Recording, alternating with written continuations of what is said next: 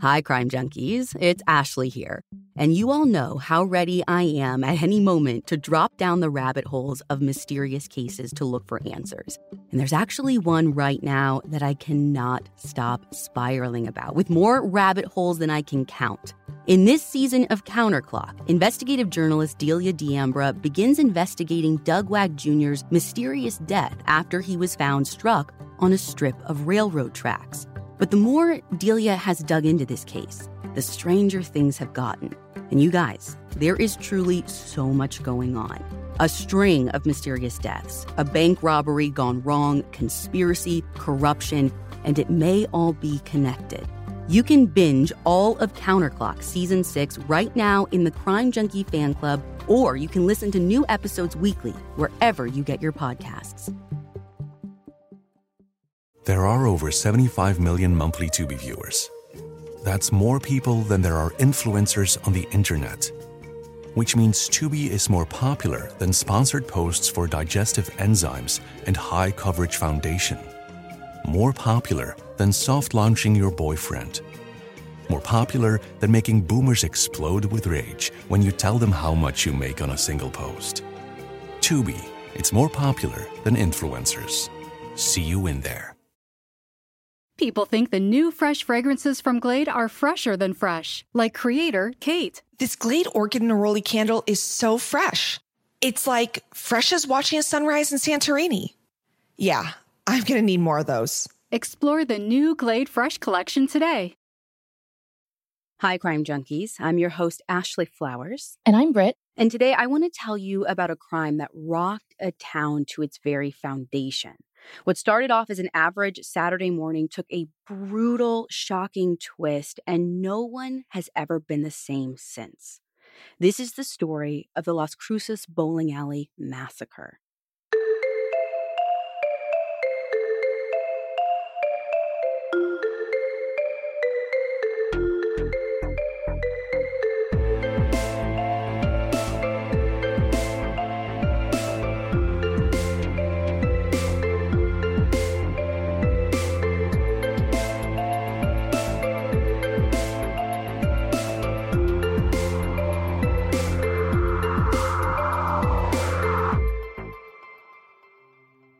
On the morning of February 10, 1990, in Las Cruces, New Mexico, a 12 year old girl named Melissa Repass is hanging out at the Las Cruces Bowl with her friend Amy Houser. Now, Amy's 13 years old and works in the bowling alley's daycare center. Melissa's mom, Stephanie Senac, works as the manager at the bowling alley. And it's like a real family business. Like Melissa's grandpa Ron actually owns it, and one of her uncles bartends there. So everybody's like really tight knit, you know? totally get it. So, anyways, the bowling alley doesn't actually open until 9 a.m., but Stephanie's there a little early with the girls to get the previous day's deposits ready to go to the bank. And the Las Cruces Bowl snack bar cook, this woman named Ida Holguin, is there too. It's set to be a pretty typical Saturday. The Las Cruces Youth Bowling League will be there once the lanes open. So the place is going to be like swarming with over 50 kids between like 4 and 12 years old anytime soon. so Stephanie and Ida are working while Melissa and Amy are kind of doing their own thing. And at some point between 8 a.m. and 8:20, Stephanie's brother, who's also Melissa's uncle, Steve Senac, swings by on his way to class to pick up his backpack and he notices a couple of weird things. First, he notices that the doors to the bowling alley are unlocked, even though they're not supposed to be unlocked until the bowling alley like officially opens for business at 9. Right. He also notices two guys outside the building walking through the east parking lot from like the back of the building up toward the front. Now he gets a really good look at them. So he can see that one looks older than the other. And Steve's able to see the older guy pass the younger guy some kind of like case. Like a briefcase or or what? All Steve says when he's describing it to Unsolved Mysteries is that it's quote a small case. So I don't have any more detail than that. So Steve sees his guys, he goes inside, he gets his backpack, and he makes a point to stop in on Stephanie and remind her to keep the doors locked before he ends up leaving. Now, back inside, Melissa and Amy are hungry, and they ask Ida if she'll make them a snack. Ida's not even supposed to be working today. Like she usually works nights, so she doesn't want to start cooking yet. So instead, the girls go to Stephanie's office and ask her for some quarters for the vending machines. Quarters in hand, they head out of the office at around 8:20 a.m. only to have their lives change forever. Because there, at the front doors of the bowling alley, are two men with guns. The older of the two men orders the girls back into the office with Stephanie. A moment later, the younger man comes back there too with a terrified Ida held at gunpoint. While all this is happening, someone else walks into the bowling alley and he's not alone. It's the bowling alley mechanic, a man named Steve Teran. He comes in with his two little girls, his daughter Valerie, who's two, and his stepdaughter Paula, who's like six or seven, depending on what source you read. Oh no. Steve, Paula, and Valerie are rounded up and forced back into the office where Stephanie, Melissa, Amy, and Ida are all huddling with their heads down, paralyzed with fear. And then the gunmen start shooting. Melissa hears gunshots and she's clutching at her head as the shots keep firing. She's herself shot three times. And according to Michael Scanlon's reporting in the El Paso Times, she's not alone. Every single one of these seven people, the three adults and four kids, is shot in the back of the head, execution style. Oh my god. Once the shooting stops, the killers go to Stephanie's desk and light her papers on fire before making their escape. Now, somehow, Melissa is still conscious. She waits until it's quiet, waits until they're gone, and then through the smoke and the horror all around her, she manages to gather up her courage and remember what she had just learned in school literally a week ago how to call for help. Melissa crawls to the phone and dials 911 at 8:33 a.m. And here I am going to play you the call since it was published by the Las Cruces Sun News. But just a warning, it is a long call and it is really hard to hear. Emergency. Please help me. Oh, well, slow down, slow down. We were all shot and hold up. Okay. Where are you at? 1201 East Amador, from Chris's Bowl. Las Cruces Bowl? Yes.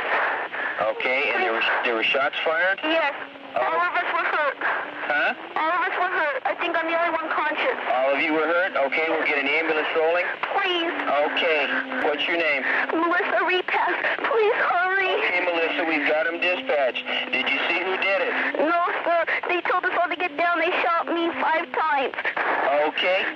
We'll get them rolling, Melissa. Just hang on. Take a deep breath. We've got patrol units in route. How many people are hurt? One, two, three, four, five, six, seven. Seven people are hurt? Yes, I I Seven subjects hurt. Okay. Okay, Melissa. It hurt. It hurts. Okay. Melissa, I've got an ambulance and I've got the police officers en route. They'll be with you just shortly. Okay. Okay? You didn't see what any of the No, men were wearing? all of our money. You didn't see what any kind of the men were wearing or anything? No. Nothing, huh? They just walked in. Uh-huh. Do you know if they were black men, white With men? one black men. They're, they're both black. Two black men? Yeah. Okay. No, they've left. Two black male. Please hurry. Okay, okay. It's okay, Melissa. There's a fire, too. There's a fire. Right on the desk. They're going to burn us up. Are the men still there? I don't know. You don't know? I don't know. They put us in the office. They put you in the office? Yes, I need a fire engine, too. Please help me. Ten two. Okay, Melissa. She said they locked them in the office. She doesn't know if they're still there or not. The door's open. There's a fire. It's on Amador, yeah. Please Can you help. smell smoke, Melissa? Yes, I can see it. Okay. Can I get the fire Fire department too? Yes. She says she smells smoke. They may have lit the building on fire. No, it is on fire. It is on fire. It is. Okay, Melissa. Can I go get Stand the... by utility one. Oh, ow. Okay, Melissa, we've got him coming, hon. We've got him coming. Is somebody calling my mommy. Okay, Melissa. There's a police officer there now, okay? There is? Yes, there is. He's going to try and find you. We're in the office. Just tell Stand him. by at 33 traffic.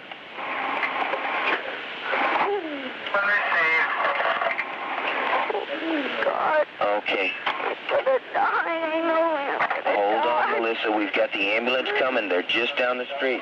Huh? She advises all seven are shot. They're injured. They're in the office. Where's the office at, You Melissa? go Huh? in the door to the front desk, and then you take a right, and we're right in the building. Okay. She says you go in to the first desk, take a right, and they're right there at the office. Okay, I'm giving the directions on how to get to you, to the police officers that are there. Oh my God, please help me. They're helping you, Melissa. We've got them rolling. Okay?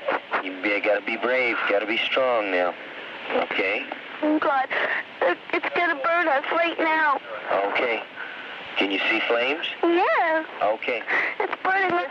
Okay. Oh, I got bullets in my feet. Okay. the bullets in my head. You bullet the bullets in your head too? I can't. None of them are touching. I'm still here. Go ahead. I hear the officers telling you to get out. Get I out. can't. There's somebody else. Was that the police officer telling you to get out? Yeah. Then get out. Okay. Okay? Ashley, this call is just just heartbreaking. It is hard to hear. And you said what? She's only 12? hmm That moment when she says she wants her mommy, I just like just instant tears. I mean, yeah, and like I just can't get over how like how strong she is and how much courage she truly had to have had. Like I don't even know how she's able to make this call and sound so coherent. And calm and, you know, she's truly doing this to try to save her family and friends. Yeah, I mean, the girl has been shot multiple times. I, just, I just don't even know that I'd, I'd be able to function and be as good as she was on the phone. Yeah, and there's even one line like a minute in or so where she says something about them taking the money. So maybe I mean, maybe this was just like a, a robbery that went terribly, terribly wrong. Well, I mean, like about as wrong as you can go, right? Like potentially robbery is the motive, but like in this early in, nobody has any idea. Well, and, and going back to like what you said about her being so coherent and honestly helpful, you know, she gives the 911 operator instructions on how to get to the office. She even gives them a description of the shooter. Yeah. She said that they were two black men, but I mean, that's not much to go off of, but it's something like she's being observant. She's being, you know, trying to do everything she can to help out in the situation, which Yeah. is just incredible and inspiring. Now, you obviously heard at the end of that call when first responders are getting there. So, police Mhm. and firefighters, I mean, rush out to the bowling alley within minutes and they get to a scene that no one is prepared for. Like, one of the first responders from the police department actually tells the Las Cruces Sun News that she thinks this is some kind of training exercise at first because it, it was just so unexpected and so outside of the norm. Mhm. And she doesn't realize that it's real until she sees one of the children's bodies. The first responding firefighters put out the blaze with fire extinguishers while medical personnel worked to get the bodies to a safe spot and to get survivors transported to the hospital. Now, Melissa and several of the others are still alive, but no one in town knows yet like who has survived, who- who's been murdered, or, or even which way is up at this point. Backup arrives by 8:37 a.m. and the whole scene is just chaos. I mean there is smoke, blood, fire extinguishers. Like everybody is trying to remember that like this is exactly what they've been trained for and trying not to like get in each other's way, but there's so many different things going on at the same time. Like their adrenaline is in overdrive and everything is an urgent priority. Getting them out is urgent, stopping the fire is urgent. And so everyone is just kind of like walking over one another, not trying to step on any toes. Right. And I feel like in this situation, especially when you have not only a crime scene, but a fire, like it's super easy to mess up the crime scene. You have, like you mm-hmm. said, all these people running around. There's chemicals from the fire extinguishers, maybe even water. I mean, it's now completely compromised. That's exactly what happens. The scene gets compromised like from the get go. Fred Rubio, who was the Las Cruces police chief at the time, is honest about this from day one. Like he's quoted in articles like the very next day saying, Yeah, this scene is very contaminated. So, despite that, are police able to get any kind of forensics at all? They find some fingerprints and some shell casings, but that is it. Honestly, I mean, looking at the pictures from the scene, I'm amazed that they've even been able to get that much. And we actually have some pictures up on our blog post if you guys want to see what I'm talking about. But with suspects on the loose, police are also hurrying to canvass the neighborhood. Like it's not just evidence collection. They've got people collecting evidence and other people like spanning out looking for any witnesses. And one of the first people they find is a man named Albert who says that he was across the street and heard six or seven shots. Okay, but did he see anything? No, he just says that he didn't pay much attention to the noises until the emergency vehicles showed up, which, I mean, we've seen this in cases before all the time. Or how many times have you even heard something that you're like, that's a strange noise? But like, as long as everything else seems to go on, you're like, it was probably nothing. Right, right. So, police on the city limits are working to set up roadblocks on every single road leading out of Las Cruces. Interstate 10 goes right through the city and it's a straight shot out of Las Cruces across state lines to Texas and from there to the US Mexico border. Like Las Cruces is less than an hour away from Mexico. So you can see why these roadblocks are so important. Right. I mean, no one wants to mess with trying to extradite someone if they don't have to. Right. City police, Border Patrol, and the Dona Ana County Sheriff's Department are all working together to get these roadblocks up as fast as possible. Through their shock and fear, police and everyone in town are hoping that the shooters won't get far and their hopes might not be in vain. There are over 75 million monthly Tubi viewers. That's more people than there are golden retrievers. Which means Tubi is more popular than using meat flavored toothpaste. More popular than never figuring out what W A L K spells. More popular than kicking your leg when a human rubs your belly just right. Tubi, it's more popular than golden retrievers. See you in there. Around 9 a.m. that morning, police pull over a car carrying four men. According to Charlie Minn's documentary, A Nightmare in Las Cruces, these guys have got over $12,000 in cash with them. Oh, wow. Police get Steve out to have a look at these people as soon as possible. But once Steve sees them, he delivers some crushing news. He says that none of these four guys are the men that he saw outside of the bowling alley. So eventually, the men are let go.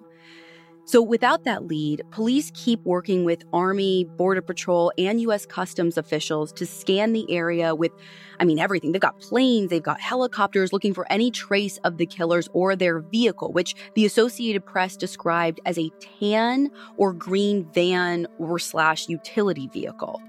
By 9:47 that morning, Chief Fred of the Las Cruces Police Department is on the local news announcing that 3 people died at the scene, one was dead on arrival, and 3 more have been taken to the hospital in critical condition. What we learn is that Amy, Steve, and Paula all died there at the scene. Valerie was dead when she arrived at the hospital. She was, like I said, just two years old. So, Mm. just like that, a whole family murdered, leaving only Steve's wife, Audrey, behind. Now, even though we know this, police didn't release the names of the survivors at the time, but Ida, Melissa, and Stephanie are all still alive. And once the public is hearing this, I mean, this sends shockwaves through the community because not only is this an absolutely brutal crime, but Las Cruces then like isn't the type of place where anyone is used to seeing this kind of level of violence. Well, and also, this goes way beyond what you and I would think of as a quote unquote normal robbery. Mm-hmm. Like, this isn't someone just sticking up a gas station in the middle of the night. This is Yeah. children killed execution style, like In the middle of the day. or in the morning, even. Like, it's just, it's almost unthinkable. Yeah, and I mean, like for every reason you just said, I mean, that's part of why Las Cruces is just like devastated by this. I mean, this town's got around 55,000 people, so it's not like super tiny or anything. But up until now, I mean, it's been like considered a pretty safe place to live. Yeah. And I mean, this is 1990, so this is even before like mass shootings really became a part of the American landscape like they are now. Even worse, according to an article in the Seymour Tribune, another murder happens in Las Cruces on the exact same day. So, put together with the bowling alley killings, I mean, that triples the city's homicide rate from the year before, all in one day. Oh my God. Yeah, I mean, the sense of security that people felt is just I mean, out the window at this point. And by the time the roadblocks come down at about 2:30 that afternoon, 6 hours after the shootings, no arrests have been made. Wait, was that other murder connected at all? I mean, at this point nobody knows yet. The Las Cruces police already have way too much on their plate with the crime scene being in such bad shape from the fire and the rescue efforts. And with the scene being contaminated like this, like I mean, a lot of their focus was like on salvaging what was left. I mean, I have no idea Mhm. how they split up personnel, how this other case was even handled. So, while technicians are calling in the New Mexico State Crime Lab for help, other investigators are going through witness statements to put together some profiles of these shooters. Now, Steve's description of the two guys he saw outside winds up being critical in this case. He describes them as being Hispanic men, one appearing to be in his 30s with textured hair, and the other as being larger set, somewhere he said probably in his 50s or 60s. Wait, back in the call, Melissa said that the men were black. Yeah, and this is a discrepancy. Based on Steve's description, though, police must have done something to like decide that they are talking about the same people. And eventually they're thinking that they were probably darker skinned Hispanic guys. I don't know why. I mean, I can understand being in the situation Melissa was in. I mean, there's smoke, it's one of the most stressful situations. So it's possible that they're taking all that into account and thinking that she potentially was mistaken. And Mhm. Steve's was more believable because he wasn't under some kind of duress and he saw them outside in the daylight. I'm not 100% sure. Right, right. Now, Bill Diven reported for the Albuquerque Journal that police at this point haven't been able to do more than just briefly question Melissa, Ida, and Stephanie yet, since they're all in the hospital. But just using these last few memories and Steve's description, law enforcement gets a clearer picture of the shooters that they're looking for. Like both shooters were speaking English, but the younger man didn't have an accent, and the older one had a hint of a Spanish accent. So, Compiling everything that they have and whatever assumptions they're making, a sketch artist comes up with two composites. And here, I'm going to send you what those look like. So what you just sent me looks like maybe like a newspaper clipping of the sketches, right? Mm-hmm. So they're like a little bit smaller and not quite as defined as you expect them to be, but it's definitely an older man and a younger man. It looks like the older man maybe has like kind of a wrinkled forehead, bags under his eyes, and maybe even a receding hairline. Mm-hmm. And I can't quite tell if that's a mustache or just a shadow. Shadowing, I can't either. It looks more like a shadow. Yeah, but the second suspect definitely has like a very legitimate mustache, full head of hair, and kind of imposing eyebrows. Yeah, very like prominent. Yeah. Now, those sketches start going out to the media and the public the very next day, and not just in Las Cruces, but all over the country. The police department also passes these sketches out to law enforcement in El Paso, which is just over the state line in Texas, like I said, as well as to authorities in Mexico. And right away, the police are swamped with tips, like to the point that they have to open up two extra phone lines to handle all of the incoming calls Oh, wow. as this whole community tries to like do everything they can to help. And yet, despite over 50 calls coming in every single hour, and every one of the department's 17 detectives focused solely on this case, hardly anything of real substance is emerging. Within two days after the murders, the police still have no solid leads. The other murder in Las Cruces that day, the one that I mentioned earlier, turns out Mhm. not to be related. A suspect from Texas is actually in police custody for that by Monday, and he's got no connection that they can find to the killings at the bowling alley. Now, at this point, police are leaning towards robbery as a motive. And according to the same Albuquerque Journal piece that I talked about before, the shooters did take over $5,000 with them when they fled the scene. But what's strange is they also left some cash behind. And according to Ida, she saw the men looking for something in the filing cabinets. Okay, so it might have been a robbery, but the shooters might have been after more than just the cash. But I guess what else would they be looking for? Nobody knows yet. I mean, it could have been more money since we know that some was left behind, or maybe it was something else and the money was like a ruse or just like an afterthought. I mean, the problem is I couldn't find out how much money was left behind or where it was left behind, so it's hard to say. So, where was the owner of the bowling alley during all this? So, the owner, Ron, who remember was Stephanie's dad and Melissa's grandpa, Mm-hmm. was actually in Arizona on a golfing trip on the day of the shooting. But after the murders, he hurries back to Las Cruces. But when he gets there, his behavior raises more than a few eyebrows in town. There are over 75 million monthly Tubi viewers. That's more people than there are influencers on the internet. Which means Tubi is more popular than sponsored posts for digestive enzymes and high coverage foundation. More popular than soft launching your boyfriend. More popular than making boomers explode with rage when you tell them how much you make on a single post. Tubi, it's more popular than influencers. See you in there.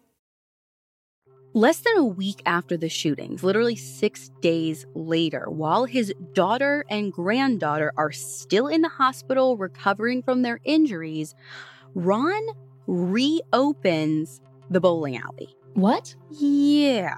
Wait, are you kidding me?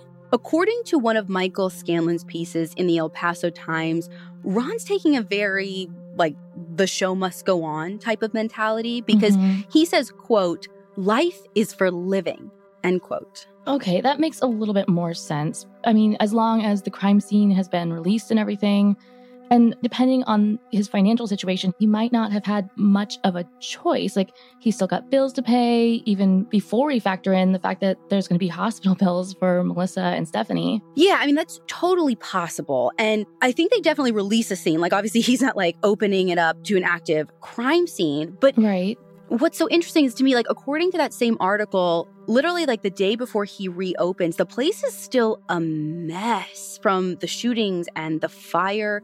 And I actually found a picture of Ron at the reopening. He's like kind of showing people around. And I mean, it's in black and white, and there's definitely some damage there, but like they probably did new carpet, they probably did paint. I have no idea like what condition the bowling alleys themselves were in. But I think everyone thought it was strange, right? Like it's it just seems too quick, but this was the approach that he took. Mhm. So, as you can imagine, Ron's all over the media with the reopening, but the attention also makes the public take a second look on what's going on at the bowling alley before the shooting. So, the media is asking Ron like a ton of questions like, could this shooting have been an act of revenge against you or your family? Like, was this targeted? A lot of the questions they're also asking revolved around Amy working there because she was 13 at the time. And they're like, I don't think she can legally have a job. Right, right. But, you know, Ron at the reopening basically straight up denies that Amy ever worked there. He's just like, look, I don't hire 13 year olds. But I mean, reports from around the same time say that she'd been working there for about five weeks before she died. So, like, again, this is super messy. I don't think it has anything to do with the case. I think it's uh, one of those like rabbit holes you can go down. Like, obviously, it's against the law to hire someone that young. And we don't have anything on paper confirming her employment.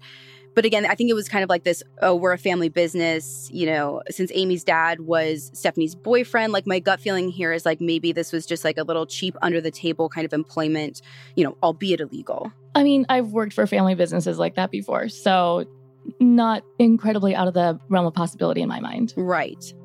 Now, while Ron's reopening, police are still hoping and praying for even a single crack in this case.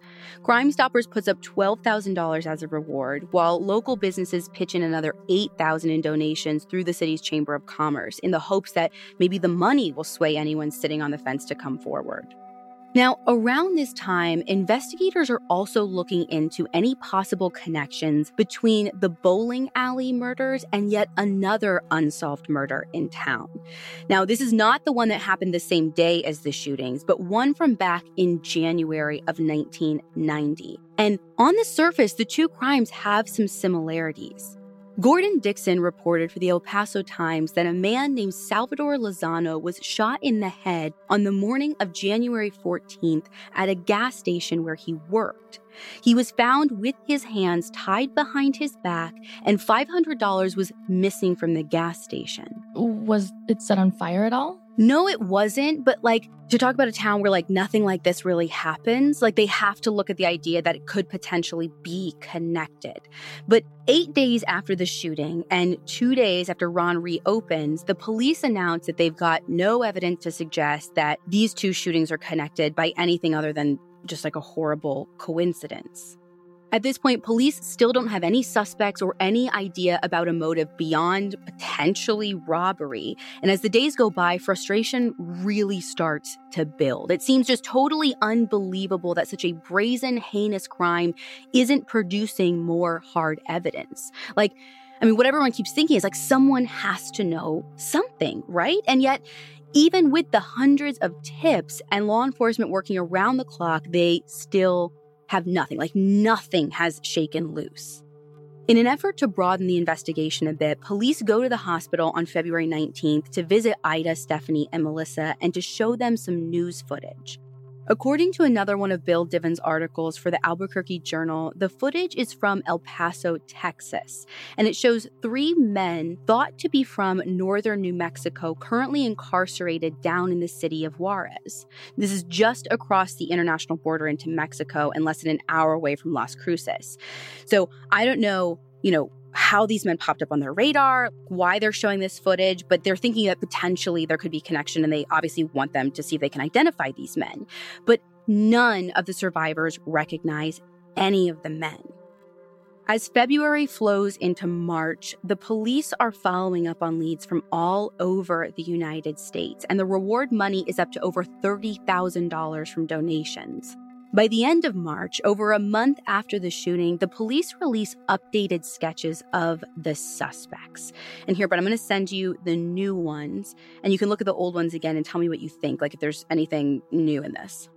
I mean, the younger suspect, the one with the mustache, I don't feel like his sketch changed all that much. Like it looks pretty similar to the original one to me. Yeah. Whereas the older suspect, the second sketch almost makes him look younger than the first one did, like Yeah. maybe closer in age to the second suspect, but I mean, they're definitely more lifelike. yeah. So I don't think this is a case where, you know, for example, you know, when we talked about our Killer on the High Bridge episode, right? Like they came out a couple years later and had a completely different sketch. Yeah, no, these are definitely like on par, just like you said, a little bit more detailed, a little more nuanced. Yeah. And again, the biggest difference I can see is in the older suspect. Yeah. When I looked into this, it turns out that there was actually a sketch artist who worked for the Houston Police Department, this woman named Lois. And I guess she had like heard about the case and was so affected by the crime that she came herself. Like the police didn't ask her, they didn't like commission this, but she came almost 800 miles Oh, wow. to the town, like volunteered her help, really just to say, like, hey, let's take what you've already got and and really like bring these people to life so hopefully someone can recognize them. You know, this is amazing, but Lois isn't even the only one from out of state who's haunted and deeply moved by these shootings. The case is still drawing tons of national attention to the point that Unsolved Mysteries shows up in town before the end of March to film a segment about the shootings. And it's on air with Lois's sketch before the end of April 1990. So that's like when we talk about cases that get picked up by Unsolved Mysteries and America's Most Wanted, that's like pretty fast. Yeah, that's an incredible turnaround. And the episode has an impact almost immediately. Michael Scanlon reports for the El Paso Times that the show goes out on NBC in primetime on Wednesday, April 25th, and puts national interest, which had drifted to other stories, right back on Las Cruces. By Friday, when this piece hits newsstands, police have fielded over 300 new calls from all over America. Oh my God. But just as all of these hopes are rising, they fall once again because no arrests are made and no suspects are named as a result of all of this. And just like before, the news kind of moves on, and the heartbroken community does its best to keep living with such a heavy loss. By June, police admit that the Unsolved Mysteries bump hasn't produced any new leads. 1990 ends with periodic updates, like the typical we're still looking into this Mhm. kind of thing, like you know, really designed to reassure the public that they haven't given up, but not really to give any new developments. But then in 1991, 10 months after shots rang out in Las Cruces Bowl, an unexpected transaction brings up new questions about some old theories. There are over 75 million monthly Tubi viewers. That's more people than there are golden retrievers. Which means Tubi is more popular than using meat flavored toothpaste. More popular than never figuring out what W A L K spells.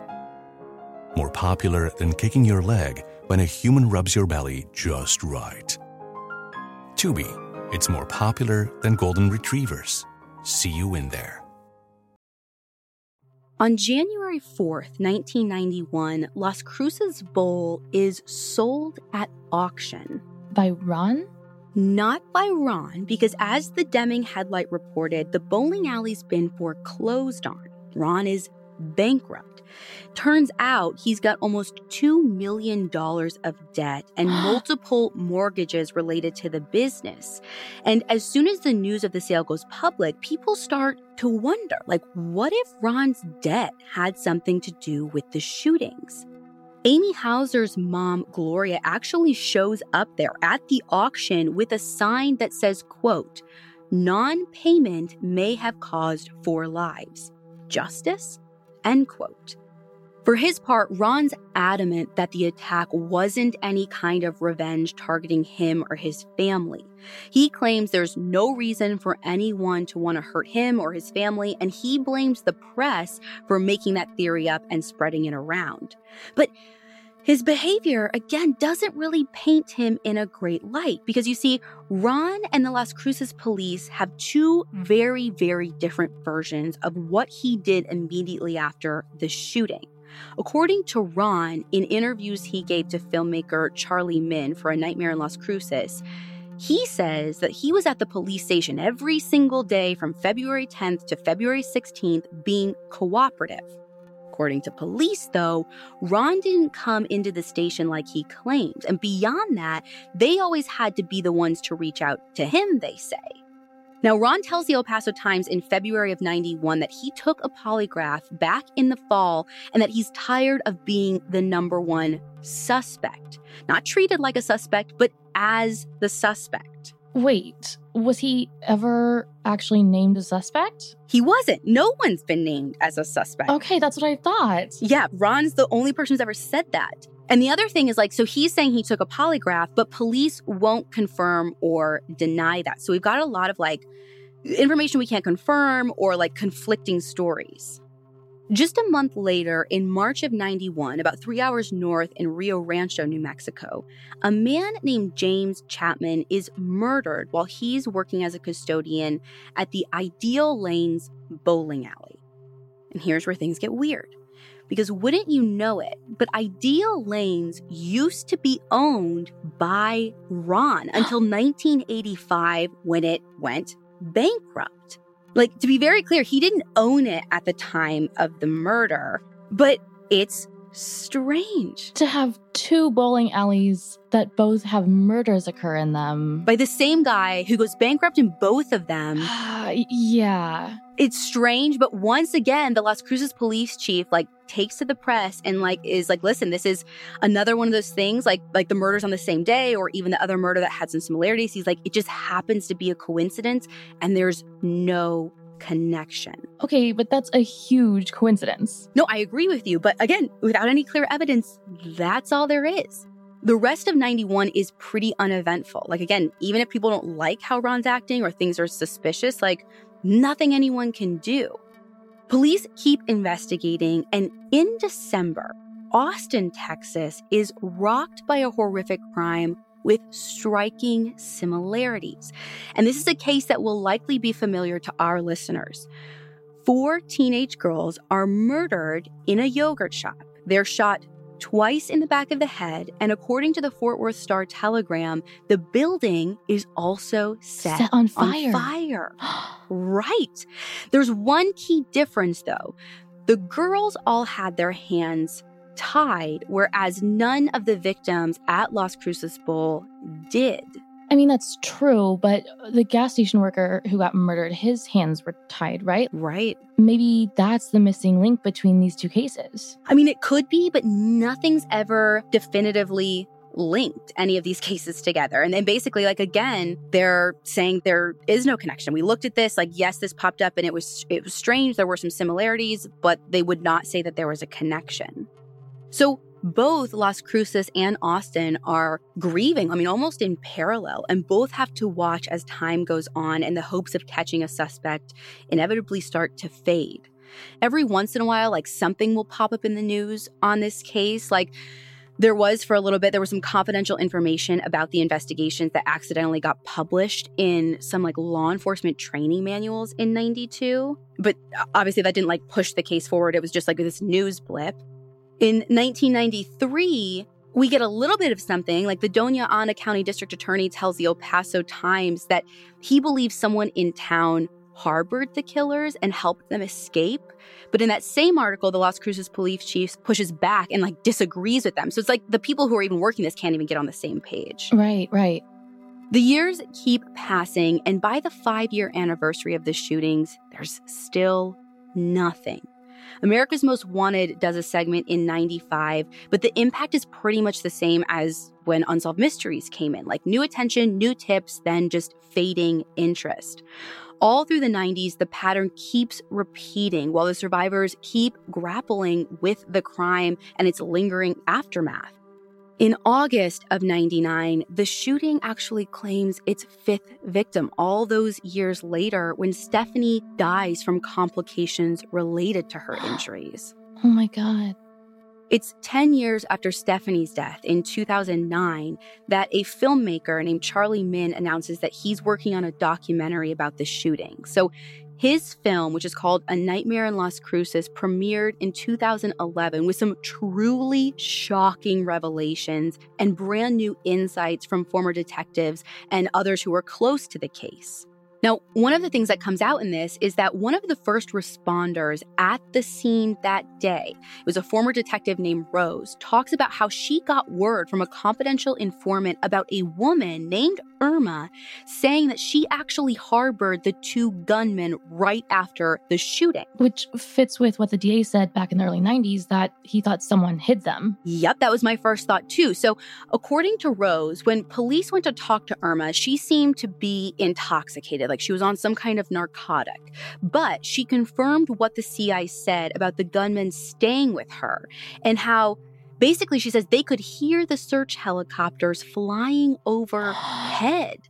Irma also told police that the motive behind the whole attack was drugs and that the shooters knew about a big stash hidden somewhere there at Las Cruces Bowl. Which also fits with them, you know, looking through the cabinets for something else. Right. Now, she later passed a polygraph with this same exact story. But Rose went on to say that Irma recanted this like story, confession, whatever it is, during a period of sobriety and said that she made the whole thing up for clout basically. But aside from that one time where she took it back, Rose says that Irma's story stayed very, very consistent. Were any traces of drugs, you know, found at the scene back in 1990?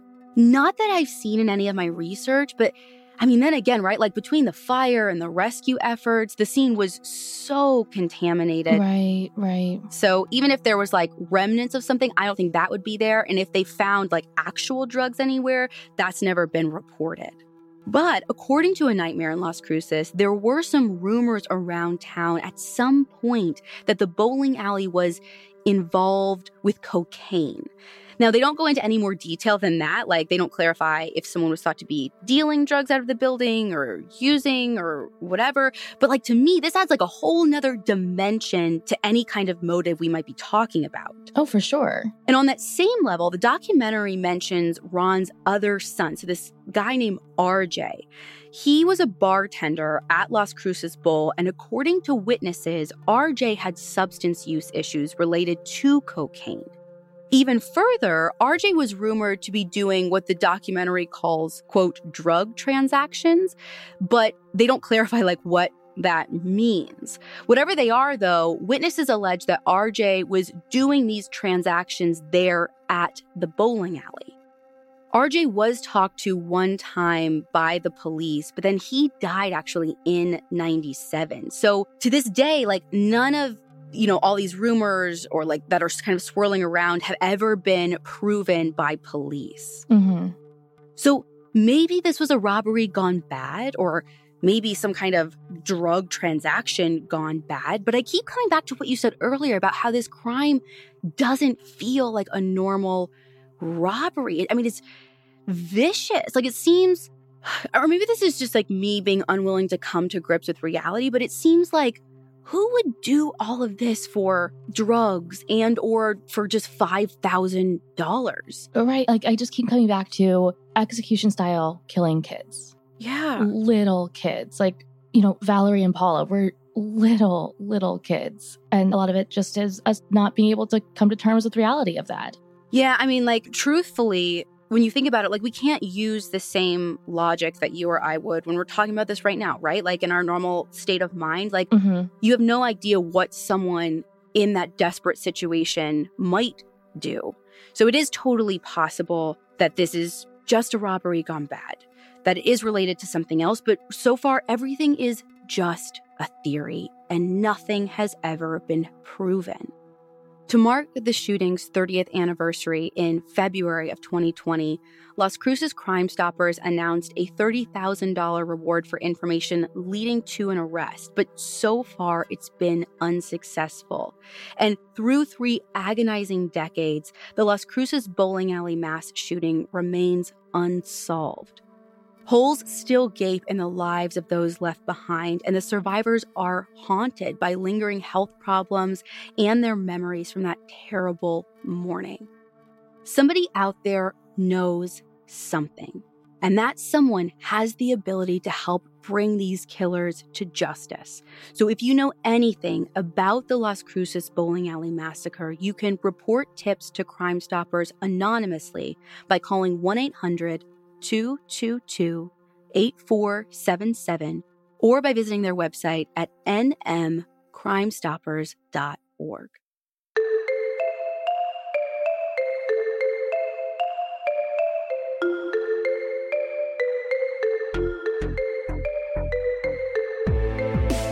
To see pictures and our source material for this episode, you can find all of that on our website, crimejunkiepodcast.com. And be sure to follow us on Instagram at Crime Junkie Podcast. And we'll be back next week with a brand new episode.